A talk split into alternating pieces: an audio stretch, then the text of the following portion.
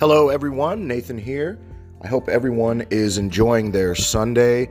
I will be back next Sunday with the finale to the Practical Guide to Carrying Your Sacred Space. Uh, it's taken me a little bit longer to write it just because I wanted to get things done to a to an acceptable level, at least my level of acceptable, um, before I put it out into the universe. I have, however, put up my very first meditation, uh, and you can go to ethospheria.com and click on meditations, and it will take you to that link. Um, I, once again, I hope y'all enjoy your Sunday, carry your sacredness into the week, and I love y'all. Have a good week.